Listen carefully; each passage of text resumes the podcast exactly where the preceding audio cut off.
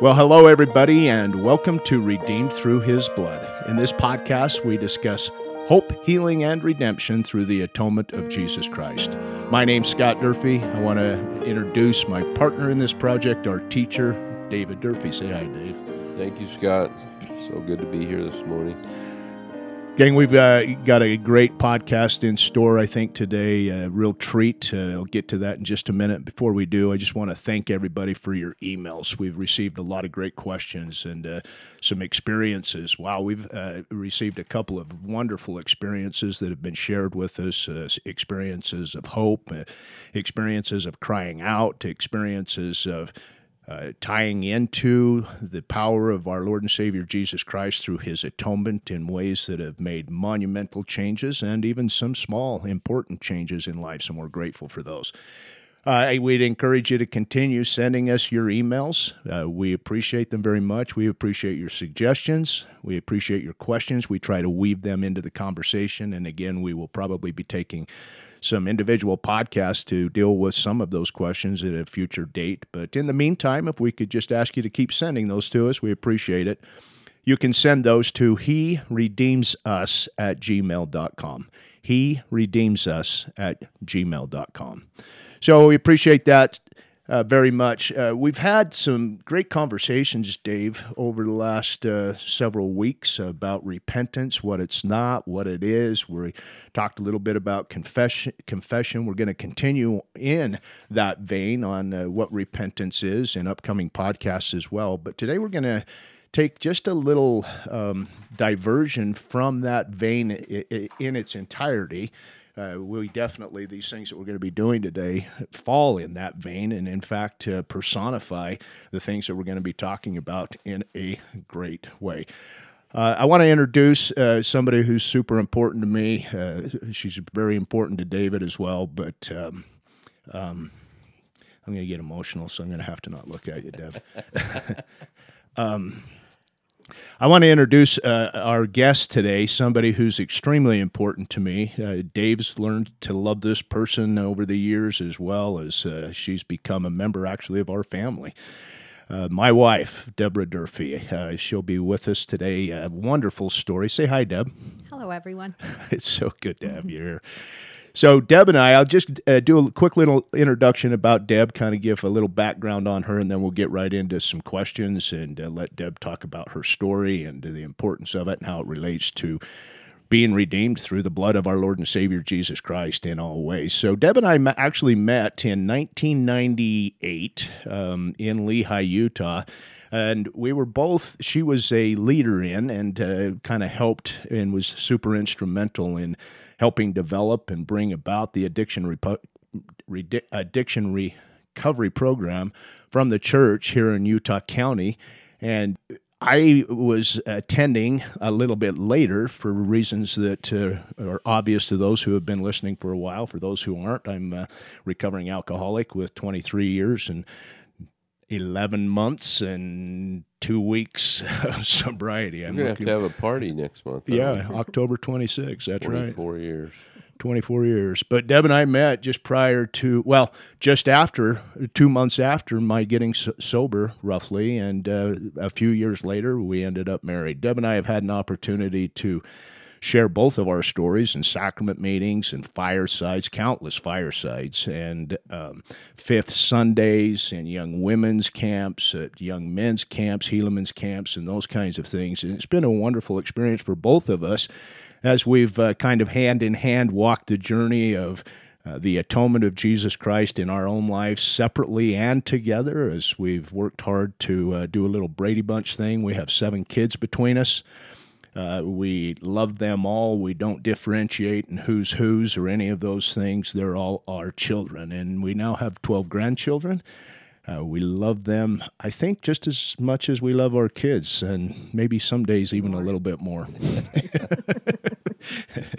so, uh, one other thing, you know, this the story that I think Deb's going to be sharing, at least parts of it uh, today, is a story that she has personally shared in high schools and junior highs and uh, recovery centers, especially those uh, specifically for women, um, all over the state of Utah and for over 20 years now. and in fact, well over 20 years now. And this this story that uh, we're going to be talking about, especially as it relates to how it ties into the redemption, uh, being redeemed through His blood. Uh, the blood, of course, of Jesus Christ, our Lord and Savior, His power through the atonement uh, as those things, uh, as, as we talk about those things today, I think that uh, there's going to be great relevance in all of our lives, but uh, maybe even greater relevance in some of the lives of those that uh, may be finding it difficult to find hope who could be in similar situations. So, Let's uh, just start off, Deb. Um, why don't you just tell us a little bit about uh, yourself, a little bit about uh, maybe kind of lead us into where we where you want to go with what we talk about here, and and we'll just go from there. So I feel like because of the decades I've lived, I have a lot of stories. So when um, you invited me to come and share my story, I was reflecting on which story I was actually going to share. But I feel like after listening to the last few podcasts, this um, particular story, um, which was a huge part of my life in making me who I am and and forming me the way that it was just part of my journey of, of how I learned more about me and more about the atonement of Jesus Christ. And something, Deb, that can bless the lives of so many others. I'm sure you're thinking about that. Yeah, too. I always tell people I'm a good example of what not to be. so, um, or how to become. there you go. There's hope. What you shouldn't be. yeah, yeah anyway, as I was reflecting on on what story I would share, I thought about one of the first um, really big, impactful experiences that happened in my life when I was between my junior and senior year in high school, and I was dating a boy, and they didn't have the for the Strength of Youth pamphlet back in the olden days, um, and we just got like pretty vague rules like don't lay down with a guy, don't stay out past midnight. And so to try to stay on the covenant path and to stay virtuous and to be worthy, those were the vague rules that I heard. I'm sure there probably were many others that were getting more expl- more explanation than I was, but those are the ones that I basically remember. And so when I was in the dating world and I was, you know, trying to be an obedient youth. And um, I had an experience where I had stayed out past midnight watching a movie with a group of people, and I did the unthinkable, laid down on the floor and watched a movie. So you broke two rules. I broke both rules all in the same night. Wow. stayed out past midnight and and uh, laid down and watched a movie with with a guy. L- long story short, I I found myself being violated, um, and it wasn't that night. It was the you know the very next day during broad daylight. I was I was um, raped, and it was very traumatic to me. It was scary. I was horrified. I was devastated. I fought with every strength in my body to stop what was going on and was not successful. And I felt completely broken and so devastated. When I left, I, I went, I was returning a video. If you guys remember back in the day, a blockbuster when you're returning videos. And I remember going home. My my bedroom was in the basement, and I wanted to curl up in a ball, and l- literally just go to sleep and not wake up. I was so broken, and so devastated for what had happened to me. But I felt like I had deserved that because I had broke those two rules that I was always told not to break. I was out past midnight. I laid down with a guy. I didn't, and so that now I understood why you don't do those things. So, feeling more than a victim, you felt that you had brought it on yourself Oh, and that absolutely. you deserved it. I did. I did. I broke those rules, and so I felt like I deserved that. Wow. I knew better than than that because I had been told that over and over and over, and I broke the, those two rules that were always told to me. Can I ask a question real quick? Yeah. Um, and, and I don't want you to lose your train of thought on what you were going to say, but can you kind of give us an overview of what your relationship with Heavenly Father and Jesus was like at that point? So I was raised just like Nephi with goodly parents, and we went to church every week. And I I loved primary. I loved all of the you know weekly church uh, activities. We participated. We had family night every Monday night. We had family prayer every morning. I mean, I was I was raised in a very strong, great home. However, I did have my own interpretation of what God was. Jesus was his helper in my in my young mind. He was there to help Heavenly Father. And because I have such an amazing father, it was easy for me to know that there was a loving Heavenly Father. But I also knew that um, I could disappoint him if I made the wrong choices. And I, I really honestly remember thinking that Heavenly Father's up there watching all the good and the bad. And I remember when I was eight, uh, when I got baptized, thinking all of those black marks that Heavenly Father had made on his tablet of Deb are now being washed in the waters of baptism. They're all all those black marks are going to go away. And I remember thinking, I can't. Big eraser. Yeah, it was the eraser. and I remember thinking, I can't do anything wrong ever again. Don't don't even think about saying a bad word, thinking a bad thought, doing a bad deed, whatever. I just I just remember my slate is clean. And and of course I I knew shortly after I turned 8 and into 8 years and one day after being baptized that there were some black marks already going up there. Um, and I I just felt a little t- scared and intimidated by the God as I understood him, as kind of like the cop. And I remember even sometimes being outside in the summer rain with the lightning and stuff, and I'm like, ooh, he's probably a little bit mad at somebody right now because I can hear some lightning thunder. But in that innocent brain, that's what was reality to me. I just thought. And then I remember also I was raised with six brothers, and I remember them saying, you know, when it rains, that means God's crying because he's, you know, and I'm like, oh, maybe he's crying because he's upset with all the black marks I have. I mean, it's funny what we kind of tell ourselves and what interpretation we take as what means what. How do you how do you think that uh, that view that you had of Heavenly Father at that point? How do you think that affected your reaction to all of these things that had just happened to you? Oh, I knew he was so mad at me. I knew he was absolutely disappointed. I knew that I had broke every rule that I had ever been told, and I I just knew he was in pure utter disappointment with me. So, what I hear you describing, Deb, is that you say the commandments were clearly taught in your home, Yes.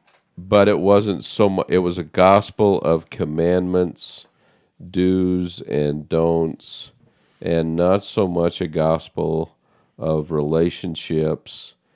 Sounds like really maybe as a teenager you didn't even know what the atonement of Jesus Christ really was about, what redemption was, what salvation was, how can we draw closer to them, what's their character attributes and perfections, which is the requirements to really exercise faith in Him.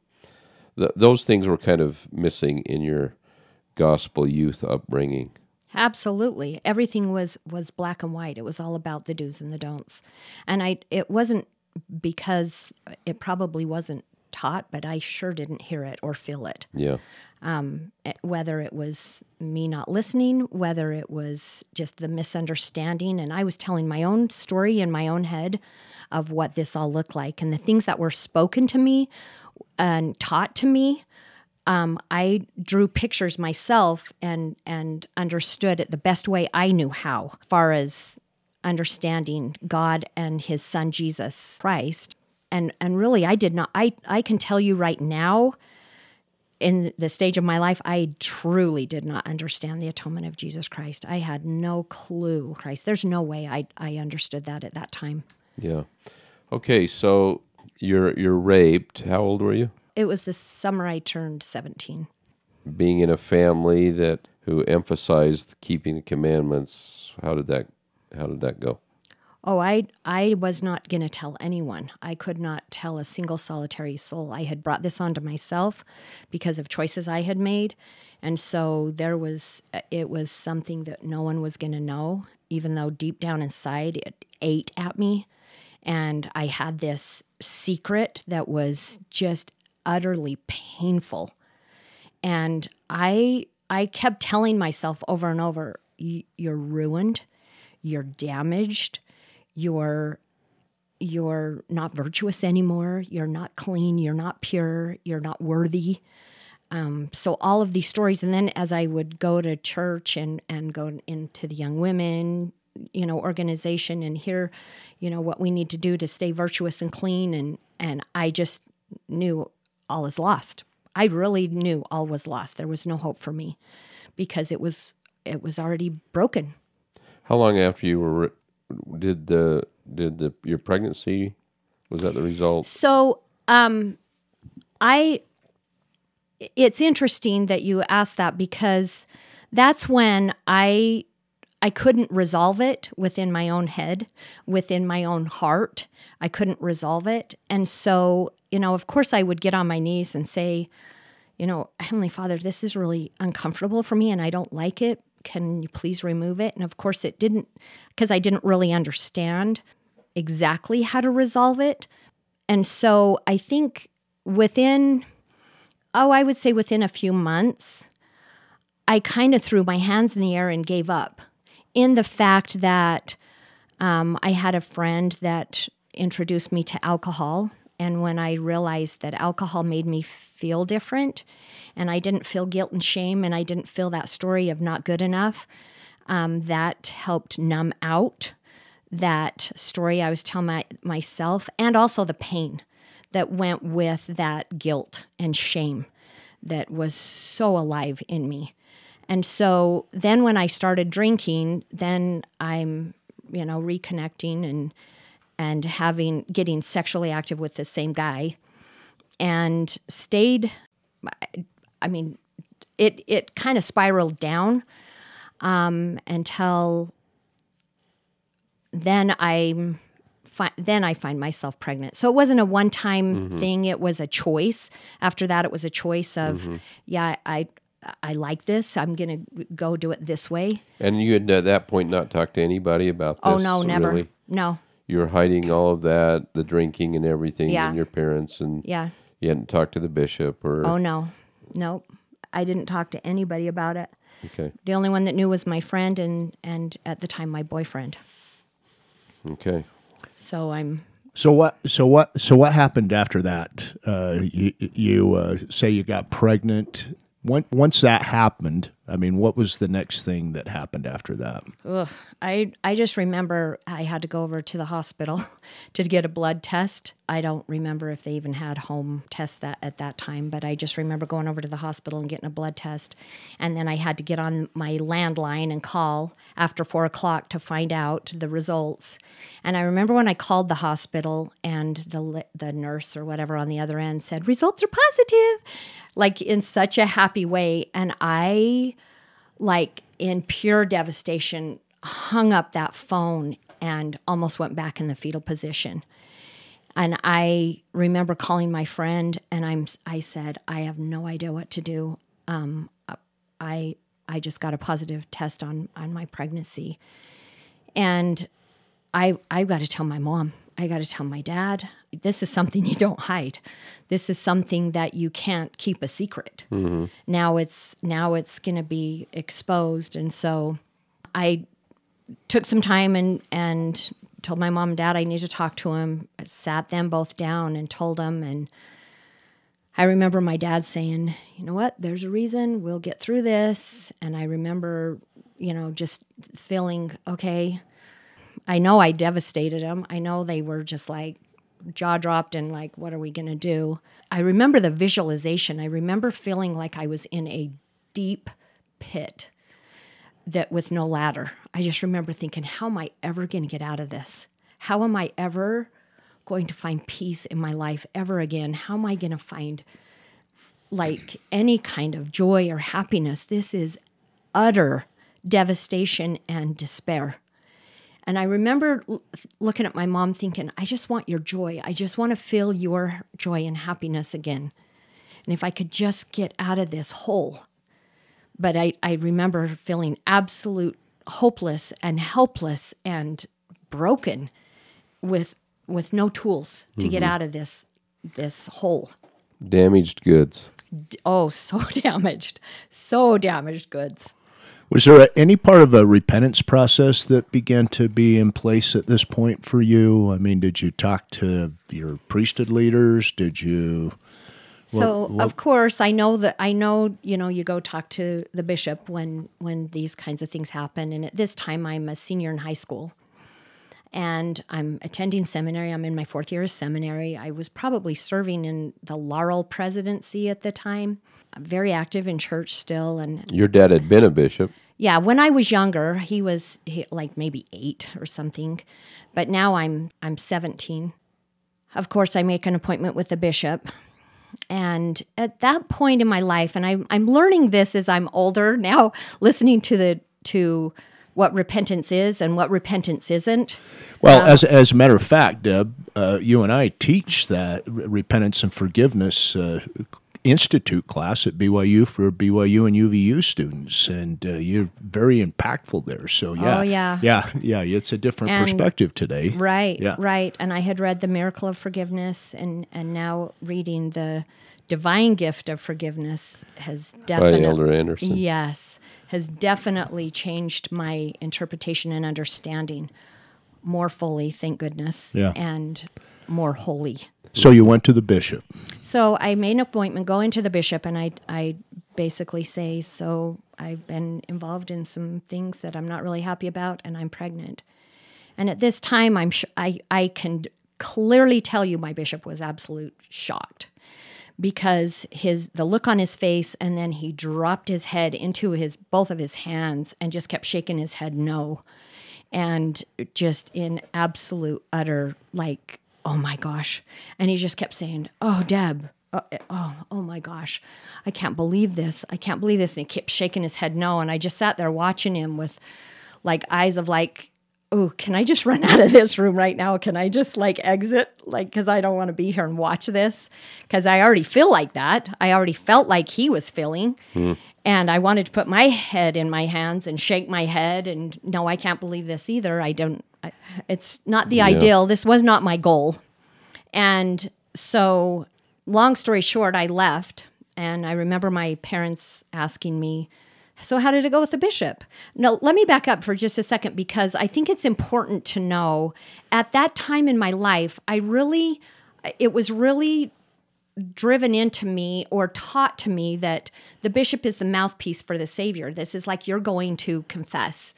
Um, and you're going to go tell a priesthood authority what you have done. And so, as I am telling him, I'm thinking, okay, this is how the Savior feels about me. This is how he he's he's disgusted. He is devastated. He is like shocked. He just cannot believe that I have I have got myself in this situation.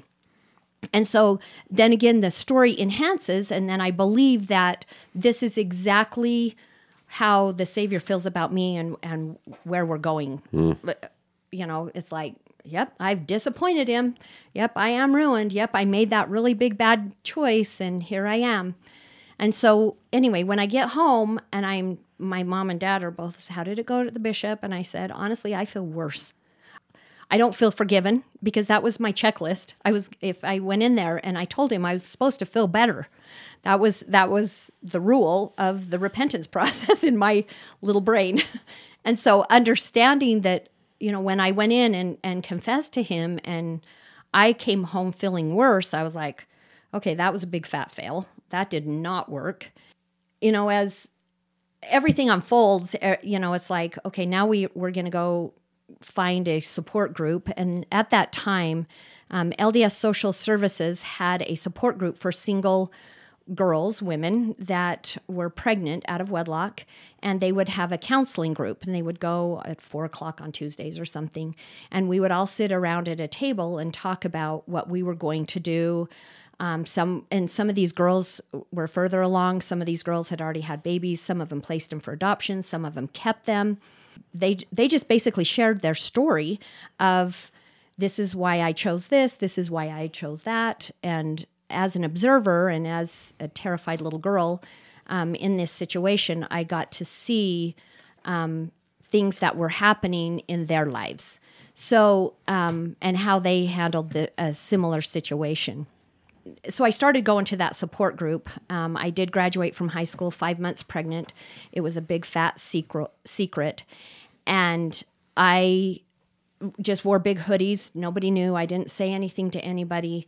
There were speculations, of course. Rumors get out. And I grew up in a really small town, and when I graduated from high school, I immediately moved up in, to West Jordan um, with my brother and sister in law. They graciously opened a room to me and and welcomed me. You did that on your own, or were you encouraged to do that? Um, I was encouraged to, yeah, get out of town until I decided what I was going to do with this So, somewhat, did you feel sh- not only devastated and full of shame, but you felt shunned? for sure. Uh, yeah, I I just had to you know get out of the small town because we didn't want to ruin reputations and ruin you know what was supposed to look what it was supposed to look like. So you I'm- were sent away. uh, yeah, I Okay. I I did get a job up in Salt Lake. Um, I did. I, I do need to back up a little bit because after I had talked to the bishop, within a week or two, I was at church and and I still attended church. I didn't stop going to church. He called me in his office and he very humbly said, Deb, I owe you an apology. I just want you to know how sorry I am for the way I handled that situation. And I I want you to know that I'm I'm human and I make mistakes. And that was a really big mistake. And I hope you can forgive me. Mm-hmm. That was a tender, tender, mm-hmm. pivotal time in my life to be able to feel his sincere repentance and sorrow for the way that he handled that situation. Mm-hmm. Um, long story short, he, you know, as I was working through that, they, I was able to graduate four years of seminary. I wore a maternity dress that didn't look very maternity looking, hmm. but was able to graduate four years of seminary and then graduate from high school. And then I moved up to, to Salt Lake. The bishop up there and the whole ward was great. I'm 17 years old, and, and now it's quite obvious that I'm pregnant. And they gave me a calling, and I was so excited to have a calling.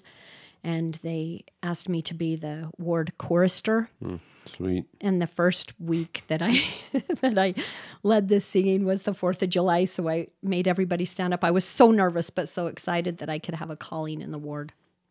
Deb's very musical.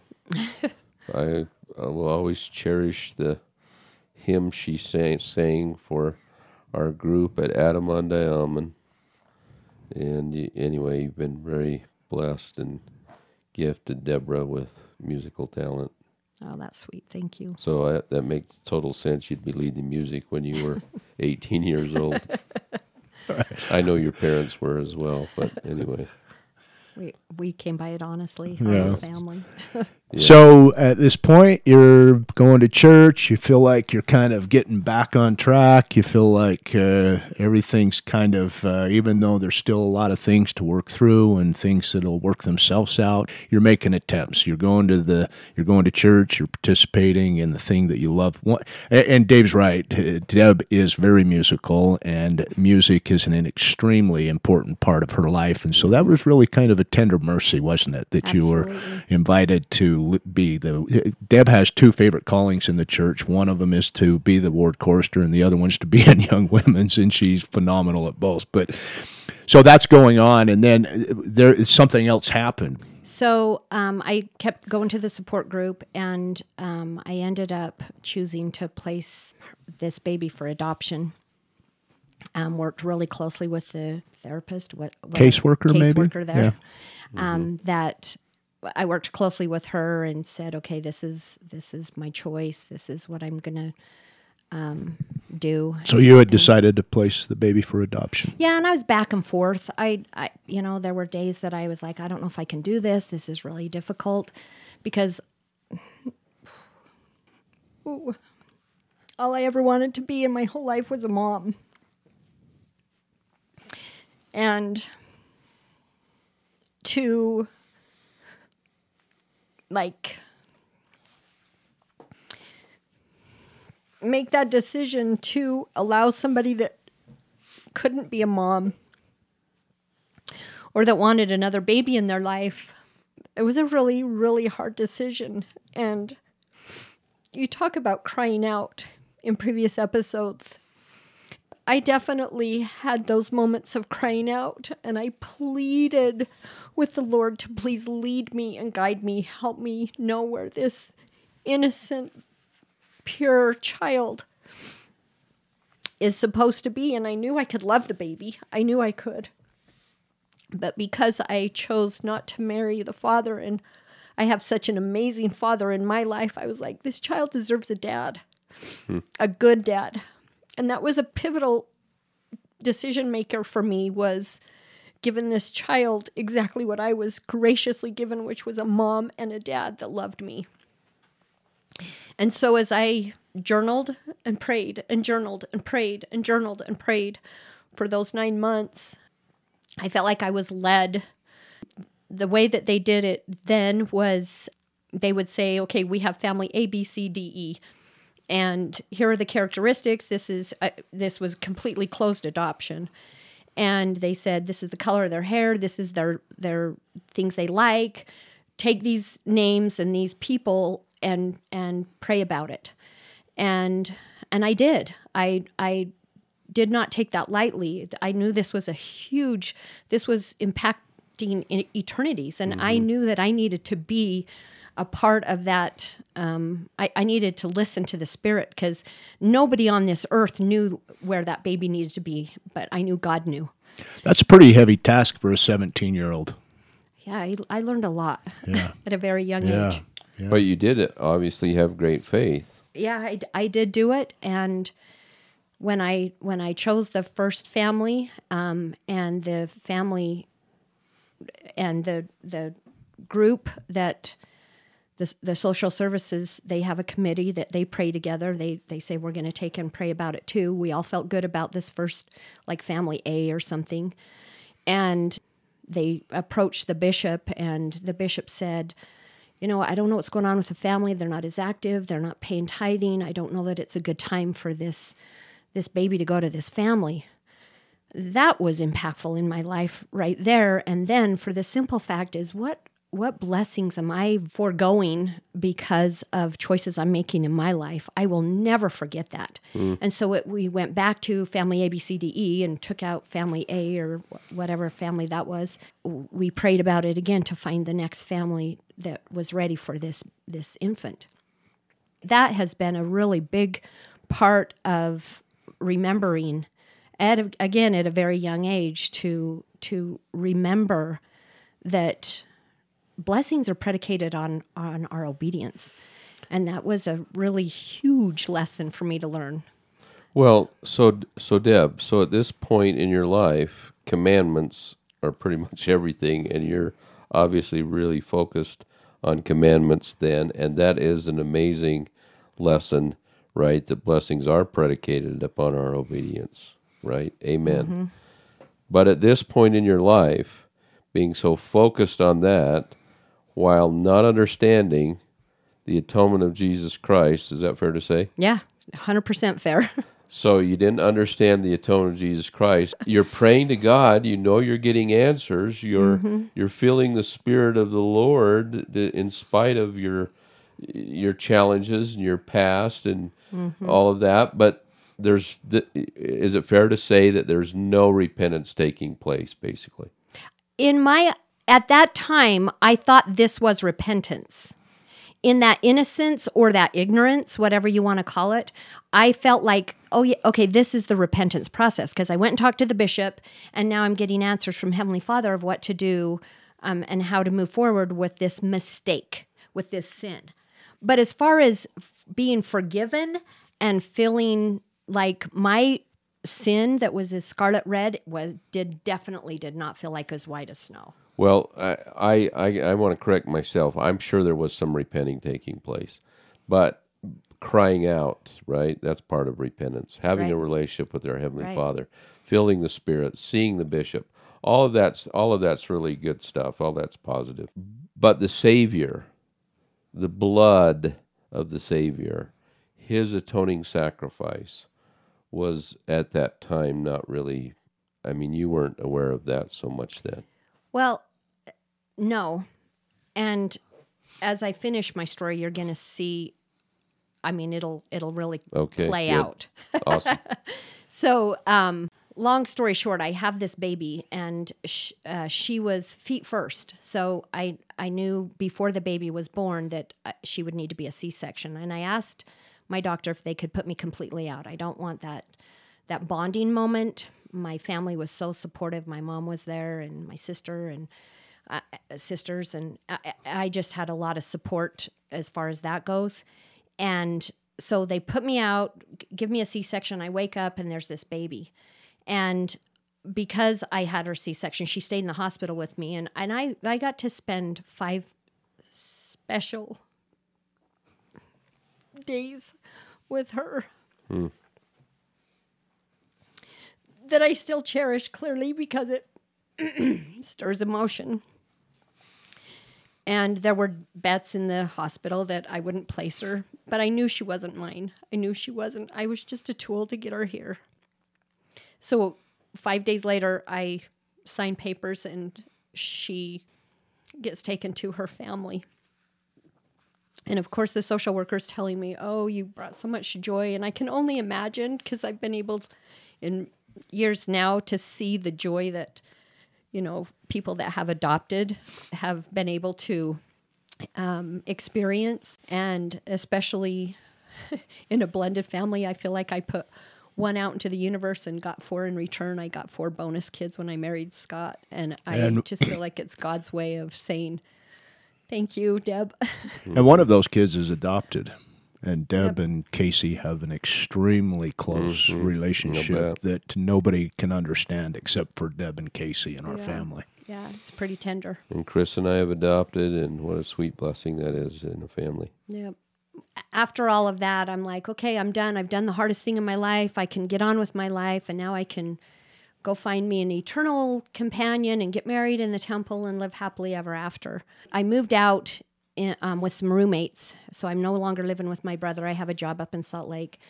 I move in with some roommates, and one of them was a return missionary, and she was taking me to her, her um, young adult ward, going to activities and meeting a lot of people and dating, dating. And within a few months, I I meet a, a young man that shows a little interest or a lot of interest, and before I know it, I'm drinking again and having sex again.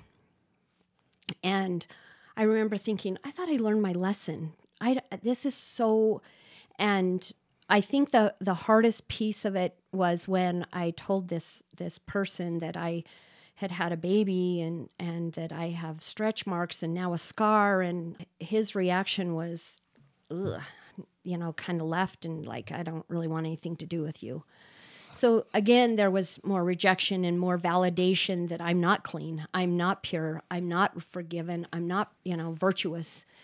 I don't deserve anything less than whatever I can get because of the story that I kept telling myself. And I think that was probably the biggest thing that I've learned through all of this is even though I felt like I had made a wrong right, I had not really used the atonement of Jesus Christ to allow it to cleanse mm-hmm. or to purify the belief or the lies Or to enable you, or enable, yes. to enable you and strengthen you to make the changes that you needed to make and to be changed right. through his atoning sacrifice. Right. So now I'm right in the exact same situation. And seven months after I had that baby and placed her for adoption, I'm pregnant again. Hmm.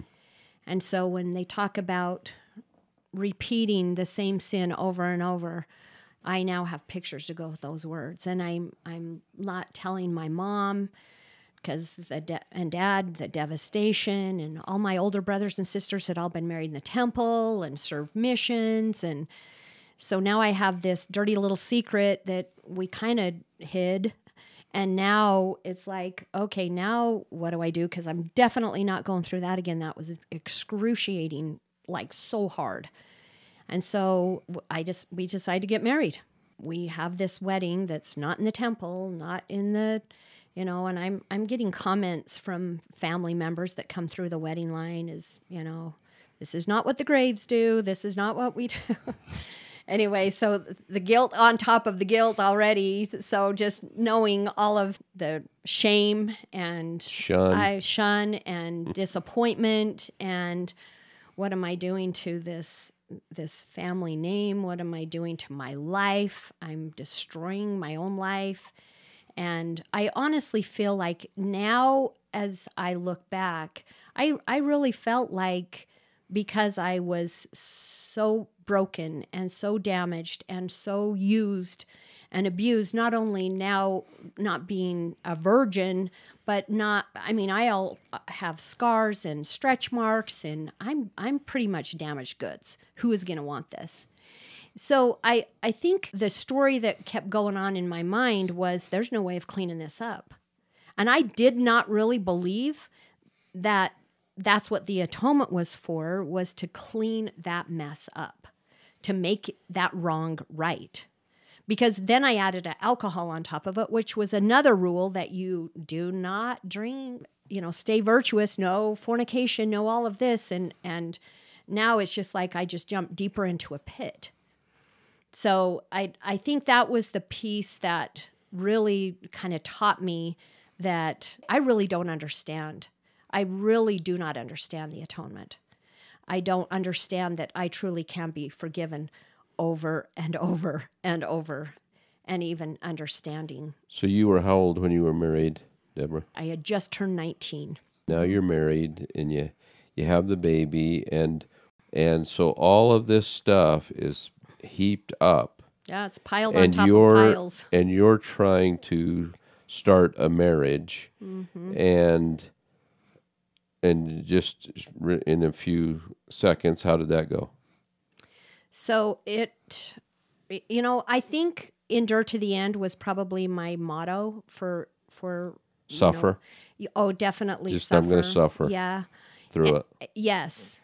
And one of the blessings that came from that marriage was within a year of being married, a little over a year, um, we were able to take Jessica to and be sealed to her in the temple. And I received my endowments. And I remember really when I entered the temple feeling I remember having a permagrin. I just remember literally feeling like everything's better now. Everything is going to work. Mm. Everything's going to be okay. It was like this was my destination place. This is where I needed to get to. And now I'm finally here. And I really hung on to the temple, like clung, like almost like in a snowstorm when you're just squeezing that steering wheel. I really feel like that's when I really was able to like like hold on, and I held on tight because there were a lot of things that had happened that had gone on in that marriage. I had I have three amazing children from that marriage, but there were a lot of challenges in that marriage that were very very hard. commandments and now ordinances Yep. you're you're really clinging to ordinances Mm-hmm. and your faith is no doubt really strong in your heavenly father and in in uh, keeping the commandments and walking the covenant path what's your relationship with the savior at that point I think with the challenges that came during that marriage, I felt like this is kind of the punishment for living the life I have lived. And so now I had the tools to go to the temple, and now I had the tools to pray and stay active. And I, I, I remember at that time in my life, kept, I kept thinking, maybe if literally I thought this, I'm not trying to be funny, but I, I, I thought, maybe if I pay 12% tithing, or maybe if I go three times a week to the temple instead of just once. I, I remember like literally swinging swinging that pendulum completely the other way. great example of trying to save yourself that's a great example and I, I mean we've all i think We I do. think we all We all do experience that. that at some Yep. point Yep. or or have that we we try to to save ourselves. Oh yeah, it was a white knuckle experience. we for not sure. only we not only believe that we uh, suffer because of our sins, or is that there's suffering or or punishment to, as consequences of our sin, but you and I've experienced this as well. You think you actually have to suffer for your sins, yeah, for sure, right? for sure. You're not only suffering because of them, Yeah. you're suffering for them. Oh yeah, You're Oh, trying yeah. to pay back. Oh yeah. Oh yeah. I literally it was like I I wore that victim card loud and proud. I was such a victim. Hmm. it's funny to say now, but yeah, it was it was very interesting.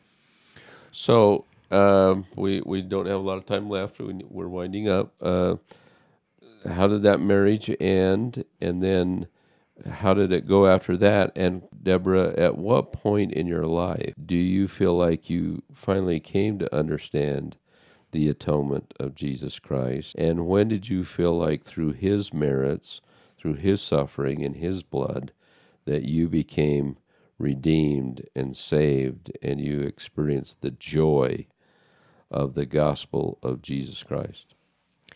Well, at the end of the marriage, I I just feel like we grew apart. I mean, he I did not I would I didn't I was not the person he married. I changed and I changed a lot. And um so in the end, it it was one of those things where it was just it was better that he go his way and I go my way. He's married to a wonderful woman too. Yes, Yeah, he is. he has a good I, life I love her, and. I'm so grateful for her. She's great to my kids and my grandkids. I'm, I yes. As I divorced, and I had been, I had known Scott for um, four years i it, through the program and stuff, and he was a very good friend, and we walked through similar things together.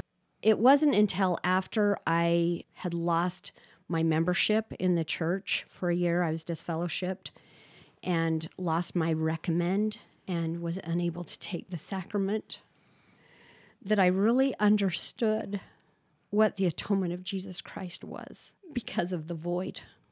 It wasn't there. And like I said, I was clinging to the gospel, I was clinging to the temple. And when that was removed from me, and I, I went in a spiritual timeout, and I, I wouldn't even say spiritual, but maybe a physical timeout to just kind of spiritually reconnect and understand what's really going on here. And then really applying the doctrine because I feel like the doctrine was definitely not in my in my mentality. I didn't understand it the way that I do now. And so the reason why I choose to share this whole experience and this devastating, you know, experience that that could be I guess devastating is for the simple fact is there were a lot of years of suffering, a lot of years of of turmoil, a lot of years of self-doubt and self a lot of things that were unnecessary because of the ignorance towards the atonement of Jesus Christ. I did not have to carry that for decades. Mm-hmm. I did not have to carry that victim. I did not have to carry that any any piece of that. And I think that's the part that it's like I just want to I just want to stand on the top of a mountain and say there is hope. Even if you make the same mistake over and over and over again, there is hope. And it is only through the Savior Jesus Christ and his blood. And I know that today. I know that I'm still not done messing up. I know that. And I don't claim to be perfect in any way, shape, and form, but I'm grateful that I can turn my back on those things that no longer bring me the Spirit and that I can cry unto Him. You know, as you talk about in previous episodes about did you have a cry out moment? I have to say, I have cry out moments almost daily that I just plead, plead with Him. Just help my will and thy will be one. Please help me commune with thee. That is my wish and desire. And I definitely don't do it perfect or right, but every day there's effort. And I'm just grateful today that I know that my Heavenly Father loves me. And I know that the Savior is very well aware of my journey, and He did drip drops of blood for me. He hung on that cross for me. And He was resurrected for me. And for that, I have hope a lot of hope and a lot of joy. And knowing that makes makes all the difference. I, I, I'll just say something here quickly, and then Scott and Deborah, you can finish it. Part of what I've experienced today is, and I may have shared this before in an episode, but I think this is so important for parents to, to get this lesson as they've listened to Deborah today, uh, to learn this and to apply it in their in their lives and their families. I was sitting on the stand at the Missionary Training Center, and Boyd K. Packer, President Packer, was teaching, and and uh, he told the missionaries there, uh, "We're we're not going to judge you by your number of baptisms. We're going to judge you by what kind of parents and grandparents you become." And on that note, he said, I have some uh, counsel for you that you now live in a world that is more wicked than it is righteous. And if you don't do a better job teaching your children the atonement of Jesus Christ than you do teaching the commandments to your children, you're going to lose your children because they're not going to keep all the commandments. That's where we're at. Yeah. And and your example of that, Deborah, is I think amazing how how you have come back from so much in your life to be where you are now, the person that you are now, which I've always been inspired by you. And since I've known you, since you married Scott, how grateful I am for you, your example, and uh, the power of Jesus Christ and his atoning sacrifice in your life. So thank you so much for sharing that with us today. Thank you. Well, so um, I've heard this story literally hundreds of times, and I'm never left without impact every time I do. Deb, I appreciate your honesty. I appreciate your openness and willing to put out there what may be a hard thing to sometimes put out there. And I know a lot of people would find it extremely difficult to talk about these things. And I know that sometimes you wrestle with that too, just uh, because I watch you uh, do that. And I, I think that uh, it, it's important that we recognize uh, your courage, your strength in doing so, because, you know, we've had last night we were sitting out on our deck in preparation for the things that we were going to talk about. And I asked you, uh, you know, why, why do you do this? And you know, your answer is the same as my answer when I'm asked that question about uh, you know when I share my story and stuff too. And your answer was, if I can just help one person, if I can just give courage or strength or even just an inkling, a little tiny bit of hope to somebody who may even if they're not in the exact same situation, but maybe feeling those feelings of distance from our Heavenly Father because of choices that we make, or feeling that separation of the Spirit, whether it be real or imagined. Uh, because of the way that we have been raised in a, a, culture where we talk about commandments and those things are important, and, and sometimes uh, we uh, could do a better job in in talking about our relationship with our Lord and Savior Jesus Christ. I've watched you. I know your relationship with Him. Deb and I, when we uh, were first dating, uh, some of our first uh, dates were in the temple, and uh, just just being there and feeling our Heavenly Father Spirit. We have a we have an important relationship. Deb and I do, Dave. Um, and every night, as we kneel by our bedside and pray, we thank Heavenly Father for being the most important person in our relationship. He's first. He's first to Deborah, and he's first to me. And uh, because of that, uh, we have a relationship that uh, you know we look forward to an eternity with. Any any final words you'd like to say, sweetheart? No, I just I I just appreciate being able to share my story. It's, um, and again, just pray that it, it can touch one person to at, at least look at the possibility to apply the atonement of Jesus Christ in their lives. Because it is such, it's been such a huge, impactful thing in my life. Yeah. And I'm just so grateful. Yeah. I, I just have one more thought. Um, you mentioned after you were married, your first marriage, and going to the temple, and you were just going to endure to the end. That's how you kind of saw it, right? Yep. Uh, and you were clinging. You said you used that word, yeah, clinging to that. How do you see enduring to the end differently now than you, than that- you did then. yeah, there's definitely. I mean, I think the clinging is more in a triad with Heavenly Father and having a companion that wants what I want and has the same goals, has the same. I, I, I just feel like there's a soul to soul connection that it's like, this is a whole lot easier. Well, you, with- you- you know what I'm thinking of, Deborah, is and Scott is bringing a little scripture into this. Is in uh, First Nephi, that chapter eight, when Lehi has this dream, right, of the tree of life and the the fruit and this iron rod, and there are four groups of people that he describes in that, and one of the groups is the group that is clinging. He uses the word clinging To the rod. to the to the rod of iron, and they get to the tree and they notice the great and spacious building, and they fall away. The clingers don't last, and then he sees another group of people that are simply holding fast. He yeah, that's the term that he uses. That they're holding fast. They get to the tree, they partake of the fruit, and they fall down in worship. They uh, they acknowledge and they know, you know, and, and the fruit. I think of the fruit at least as the atonement of Jesus Christ. They fall down. They they are not at all interested in the great and spacious building. And I've often taught that, you know, based on that example, that clingers never last. You have to hold fast. Yeah.